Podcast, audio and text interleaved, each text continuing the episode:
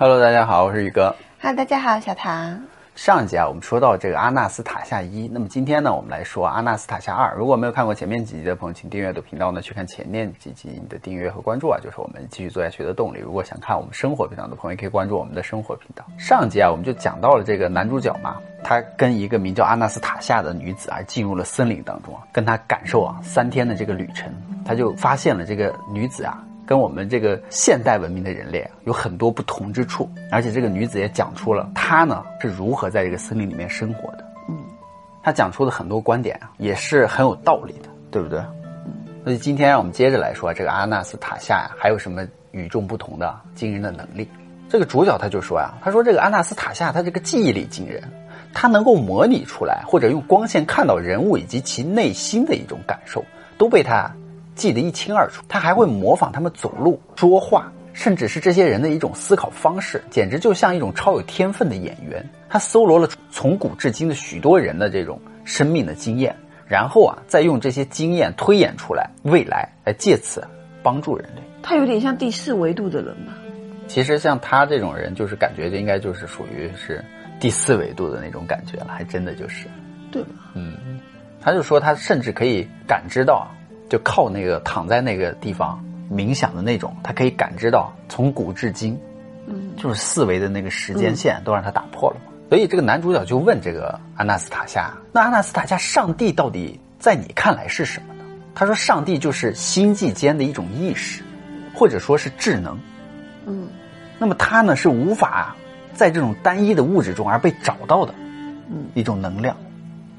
他来了。”他也喜欢听阿纳斯塔夏来干啥？所以他说啊，就是说上帝啊，一半的这个身体啊是在宇宙的这个非物质层面当中，即所有能量的一个总和。嗯，另一半的这个身体啊，则是成为了粒子，而分散在我们地球上所有每个人的身上。那么黑暗力量是很想阻止这些粒子。所以这个男主角就问他：“那依你所见，我们现如今的这个现代的社会啊，将会面临一些什么问题呢？”他就说：“放长远来看啊，你们将会意识到啊，技术治理式的发展而形成的种种致命的伤害，嗯，掀起了回归起始的一个潮流，回归本质，回归自然。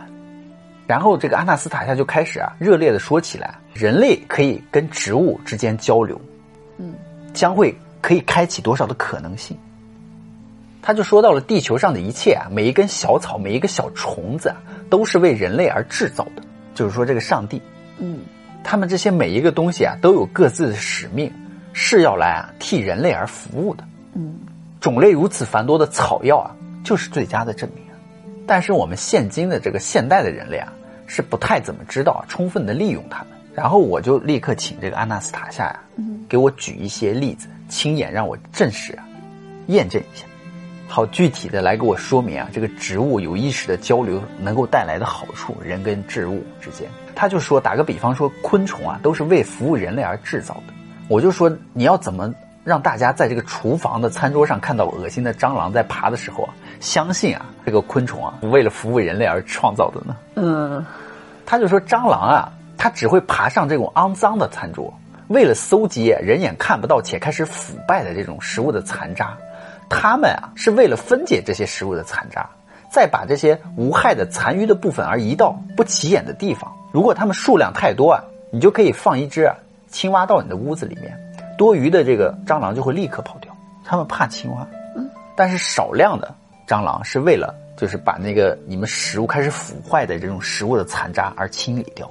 但我们北方好像没有蟑螂，有啊，很少。他说：“接下来这个阿纳斯塔夏呀，就向我们人类的一些农业而提出了一些建议。嗯，但是有违这个植物学的理论。为什么说有违植物学理论？就是男主角认为有违植物学理论嘛，且绝对和一般的这个农业的做法的种植和培育啊相互抵触的。嗯，但阿纳斯塔夏怎么说的？说阿纳斯塔夏就说啊，我们人类啊，世界上每一颗种子，你种下的种子，都包含有大量的宇宙的信息。嗯，就是说这个。”种子里面的这个信息数量，有任何人为其提供的数量相比都比不上。嗯，种子利用这些信息，可以毫秒不差的知道自己啊该何时的苏醒萌芽，知道自己如何从这个大地中而吸取枝叶能量，如何运用日月星辰的光，如何生长而结出果实。他说这是种子他自己知道的。嗯，果实是为了维持人类的生命的能量而生长的嘛。那么这些果实能够抵御和战胜人体任何的疾病，就可以比啊现在和将来人工的药物更有效。为了达成这个目的，种子啊需要知道一个人的身体情况，它才可以达到，嗯，才能够在成熟结出果实的过程中而调配出啊必要的成分的比例，来治疗这个人潜在的疾病。这种子这么有灵性？对，他就说种子有这个灵性。那么怎么能够让这个种子种出啊可以治愈你疾病的？对啊，果实呢？怎么样种出？他说，比如说就是在我们种植这个菜园子里面嘛，比如说种西红柿、黄瓜，就任何一种作物，要让他知道我们人的这个身体健康的状况，需要做到以下几件事：就是播种前啊，将一粒种子，比如说西红柿的吧，放到自己的舌头下面而含住。持续个九到十分钟嘛，然后再将它吐出来，放到掌心当中，双手包住，大概三十秒。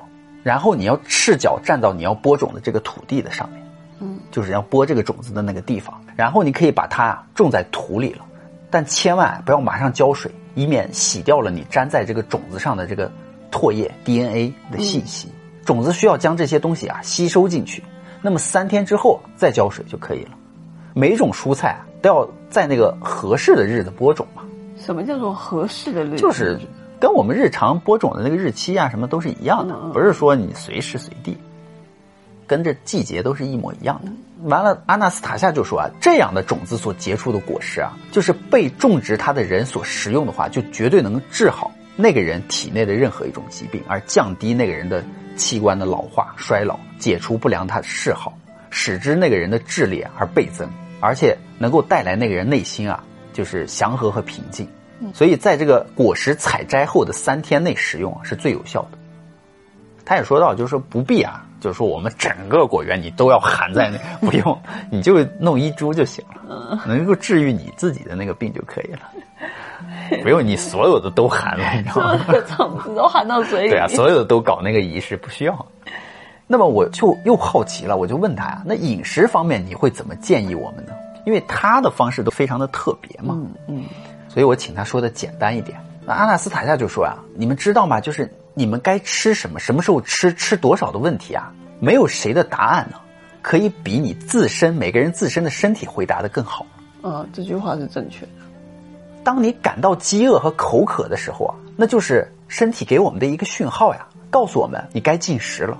这个时候才是人体最适合进食的时候，每个人都不一样，嗯，所以在你们这个技术治理的世界啊，就无法确保在不同的时刻啊满足每个人身体饥饿的需求嘛。所以在这种无助的情况下，就迫使人类啊进入一个样板式的模板式的一个生活状态中，并给他一个正当化的理由，嗯，所以就产生了我们人类的这个一日三餐嘛。想象一个人啊做了半天，几乎没有消耗任何的能量。而另一个人从事这个劳动，而满身大汗，消耗了几十倍的能量，而这两个人却必须同一时间吃饭。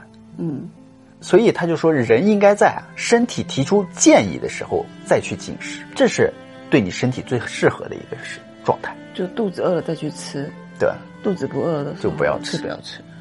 所以他也说了，说我知道你们现今的社会啊，就很难做到这一点嘛。但是好多就是那种自由职业者，或者自己在家里面有蔬菜果园的那种农民啊，有庄园的那种，他们就可以好好的利用这个机会，嗯，对吧？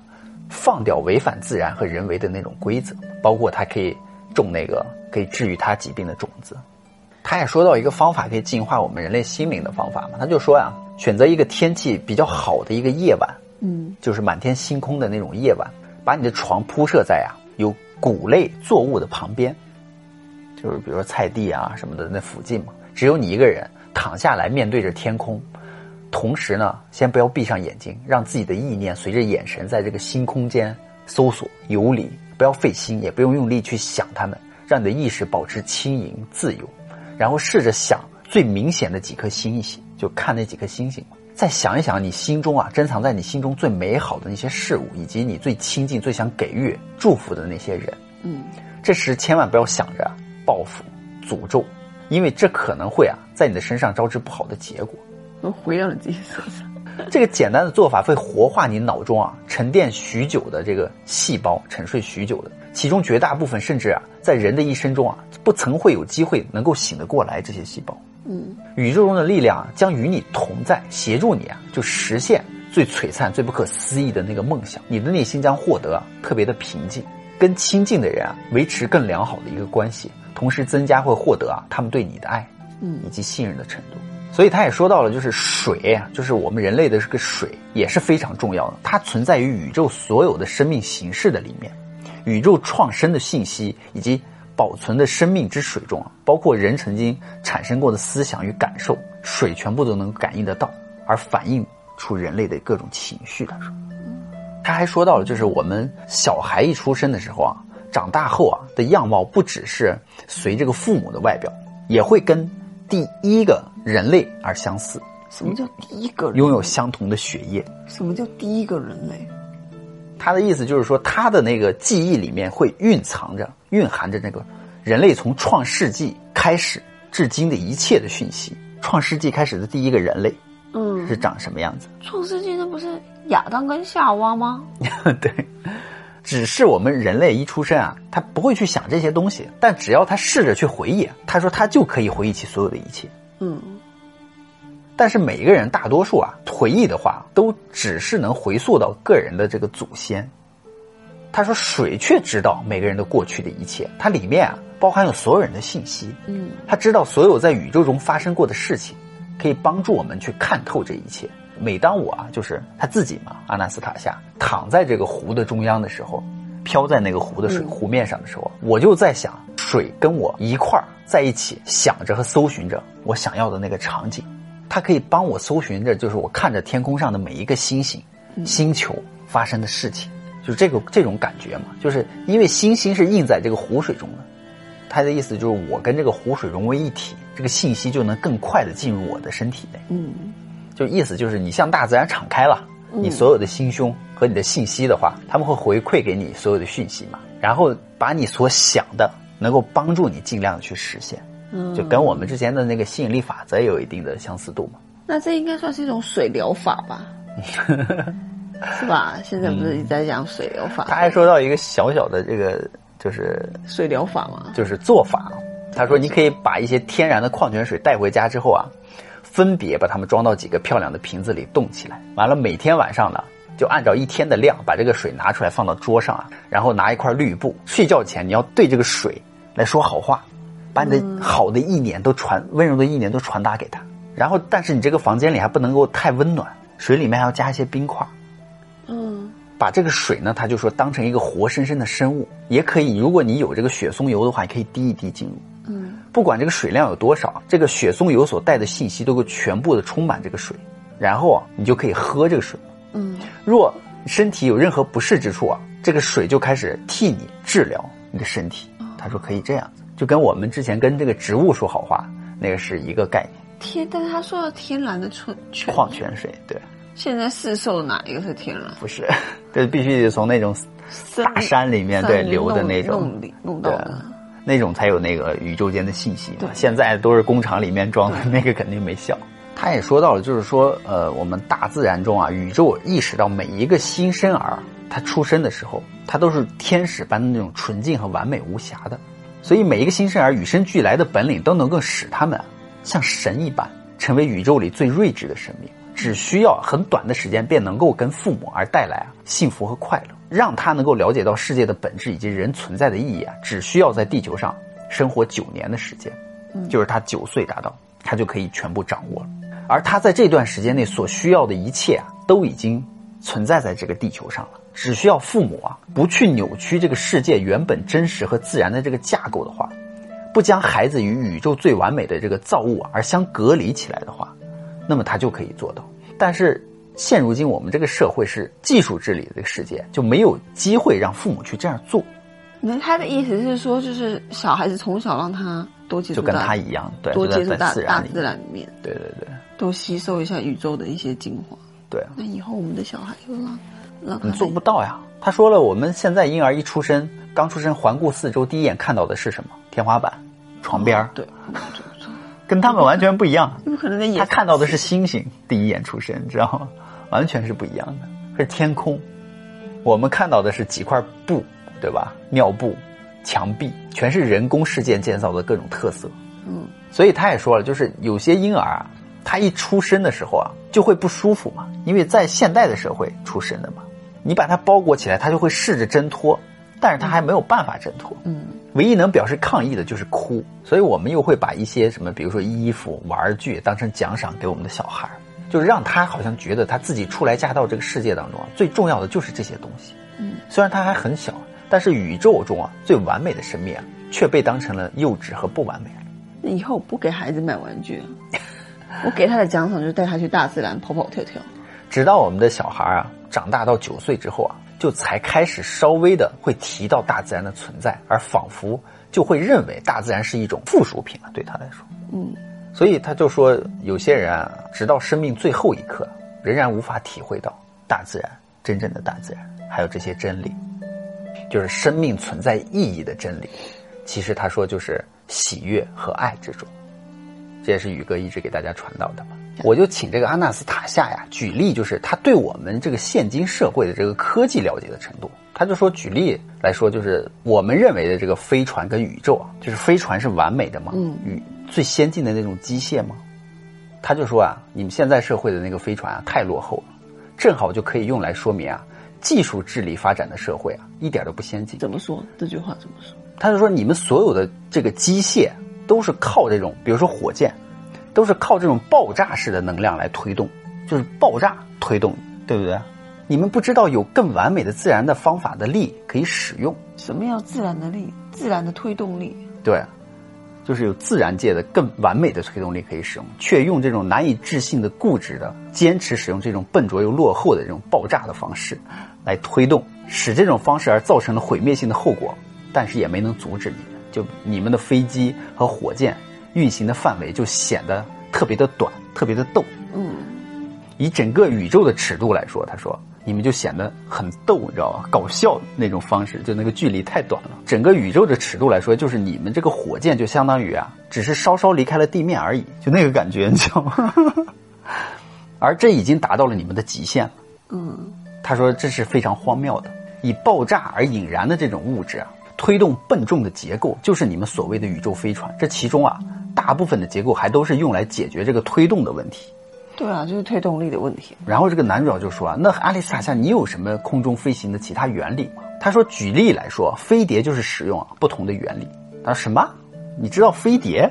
你还知道飞碟的原理？他说我当然知道，那很简单的一个，而且很合理。他说飞碟的飞行原理基本上靠的就是啊制造真空所产生的动能。爆炸是固体在某个作用下而迅速变成气体嘛？嗯，的反应嘛。因为我们你看点火呀什么就会产生烟嘛，气体嘛。他说：“但是你们啊，有更纯净的思想，就会知道整个大自然的运作的机制。嗯，也许就会在很久以前就会意识到，既然有物质能够在急速扩张、爆炸之后而转换成另一种形态，就是逆转的过程也一定会存在，知道吗？”他说：“既然有爆炸，对不对？嗯，会产生这个气，那就会有逆转。嗯，所以他说，大自然中啊，就有活的这种微生物，能够将这个气体再转换成固体。”因为爆炸就是固体，而爆炸转转换成气体。他说大自然中有把气体转换成固体的一种东西，气体还转成固体？对啊，气体怎么转成固体呢？他说你就看一下这个周围的这个植物，它们是吸收啊大自然大地的这个汁液和空气，而转化成固态的身体。例如本质比较坚硬的，像坚果、李子，嗯，对不对？这类水果中间的那个核，它是怎么无缘无故的出来的呢？它就是吸收了大自然中的大地的汁液和空气，而凝固成固体。哦，对，它之前就什么都没有啊，它是慢慢的凝固成一个固体的呀。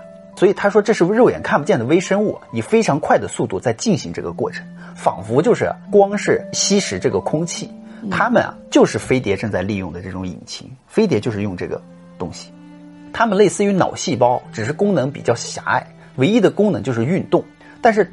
他们执行起来就十分的完美，可以让这个飞行器的速度而达到今天地球人啊就是非常快的速度。所以他们在这个飞碟的，就是里面的内壁的内层，就位于飞碟壁的内壁，嗯，就是用这种材料而构建的。因为这个飞碟的，他说内壁就充满很多细微的小孔，嗯，微生物就从这些地方而进入这个孔，而形成真空。好神奇哦！他说气流甚至还没有碰到飞碟，就准备转换成了固体，所以他就说飞碟的壁啊，就是很多人在培养的一种菌，用各式各样的容器而放入这种菌，菌的水就会变成啊类似于微酸的那种饮料，然后它就会顺着这个容器形状而成长，最后再凝固。他说这种微生物，这种菌就跟飞碟很像，它可以形成双臂。若在这个水里加入某种微生物，它就会硬化，所以就成为那个。所以他就很激动的就问这个阿纳斯塔夏，他说：“那你可以做出来吗？”他说：“我可以做出来，但是光靠我一个人还不够，需要像我这种几十个这种跟我一样能力的人联手，就可以造出一个飞碟来。”哇，牛逼！然后他就紧接着问：“那地球上有像你说的这种制造飞碟的这种材料吗？嗯，或者是微生物嘛，所需要的一切嘛？”他说：“当然有啊，宇宙有的，地球都有。”因为地球就是宇宙创造的，对啊。但是他说微生物这么小看不到，怎么放到飞碟的壁里面呢？他说在壁上生成后啊，就会自动的吸引无数的那种微生物，就像那个蜂房会吸引蜜蜂那样。那么男主角就赶快问说：“这个阿纳斯塔夏，说你是如何知道飞碟的这些事情的呢？难道也是跟植物沟通，他们告诉你的吗？”他说：“我之前在这个就是西伯利亚这个森林当中的时候啊，曾经有外星 UFO。”而着落在这里，我呢就帮助他们啊修过这个飞碟。你还帮他修过呢？对啊，所以他就说：“那外星人是比我们聪明很多吗？”他说：“其实一点都不是，外星人的那个智慧程度啊，跟我们啊差得很远。他们而且很怕人，不敢靠近人，尽管十分的好奇啊，他们一开始啊也很怕我。”阿纳斯塔夏就说：“对我发射这个思想麻醉剂。”嗯，他一直吓唬我，我就费了很大的劲啊，安抚他们，而让他们慢慢最后镇定了下来。嗯，他所说的这个外星人是不是那个小灰人？都有可能。我就说，那既然他们做不到人可以做到的事情，怎么还可以没有比人聪明呢？嗯，这有什么好奇怪的吗？阿纳斯塔夏就说啊，蜜蜂也能用啊自然材质的，就是东西而制造出具有完美通风和保持温暖效果的那种神奇的蜂房结构。对不对？嗯，它也是从无到有自然界提取的东西而制造出来的那个东西啊，那就代表他们只是某一个领域比较聪明，聪明就跟蜜蜂一样嘛，并不是说它很完美的那个聪明。但是人类他说相反，就是人类是一个非常完美的聪明的一个形态。嗯，外星人就相当于跟蜜蜂是一个形态一样，它是某一个领域比较突出。应该只是部分的对啊外星人吧？啊，对啊，部分的嘛，也不能说所有的外星人吧。有些外星人肯定肯定还是智力上嗯很聪明，就比如说第几维度、好几维度。但是阿纳斯塔夏就觉得呀，全宇宙没有比人类更有力量的。他这个有点太具果断性了，我觉得还是有比人类厉害的。至少在思想这一块，之前不是说讲扬升这一块的时候，不是就有说到？在这个跟阿纳斯塔夏相处的这个过程中，这三天之内啊，这个阿纳斯塔夏就怀上了这个男主角的宝宝。嗯，然后这个男主角三天过后，男主角说：“我必须要走了，但是我们的孩子怎么办呢？”阿纳斯塔夏说：“孩子啊，一定是要跟着我在这里出生，我能够教会他的，你教不了。”但是这个男主角肯定跟我们就是现代文明的那些人认为的是一样的，我跟你是一起孕育的这个孩子，我也有份嘛，你不可以把他独自一个人留在这里。嗯嗯嗯。但是他最终还是妥协了。但是三天怎么可可能怀上他的小孩啊？所以这个阿纳斯塔夏可以感知得到自己的体内已经孕育了新的生命嘛，所以他告诉了这个男主角，他已经怀孕了。三天就可以感知到。嗯所以三天过后，我必须得离开。我赶上了轮船，然后阿纳斯塔夏呢送我到这个河边之后啊，就手扶着那个小船，因为我要坐那个小船到那个大的船上去嘛。手扶着那个小船头啊，把船儿推离了岸边。小船呢就开始啊跟着这个水开始浮动。我启动那个缰绳，把马达给启动了之后，打破了三天以来我就逐渐习以为常的这个宁静。嗯，小船猛然的前冲啊，速度越来越快，就离岸边越来越远。远处只看到了岸边啊，孤独的那个身影，就是对啊，阿纳斯塔夏一个人留在了那边。下一秒，这个阿纳斯塔夏就突然啊跳上这个沿岸，沿着岸边一路追着我的那个小艇在跑。他头发就是迎风飞扬，看起来像一条彗星的尾巴。他尝试着用最快的速度啊追着那个我的汽艇而跑，但是这种事情啊，就算是他也做不到，也追不上。他还是舍不得男主角。那肯定啊，而且他还怀着他的 baby。嗯，而且但是这个男主角居然离开了他，是不是很可恶？很可恶。觉得就是他很可怜，是不是？把他一个人留在了森林当中、大自然当中。他应该把他带走才对。但是不可能呀，他是一辈子都是生活在那个地方，只能是这个男主角留下来。男主角不可能留下来，因为他是现代文明的人。对啊，所以他们就注定了，就必须得分离嘛。所以好了，这个阿纳斯塔夏呢，我们就讲完了。现在就讲完了。对啊。那你没看后面怎么样了？你还想知道后面？这是第一部。哦哦哦，这是阿纳斯塔夏的第一部，就讲完了。如果大家还想听的话呢，就在下面留言告诉宇哥吧。好了，今天呢我们就说到这里了。喜欢我们的朋友呢，请订阅和关注我们的频道吧。你的订阅和关注啊，就是我们继续做下去的动力哦。别忘了三连哦，拜拜，拜拜。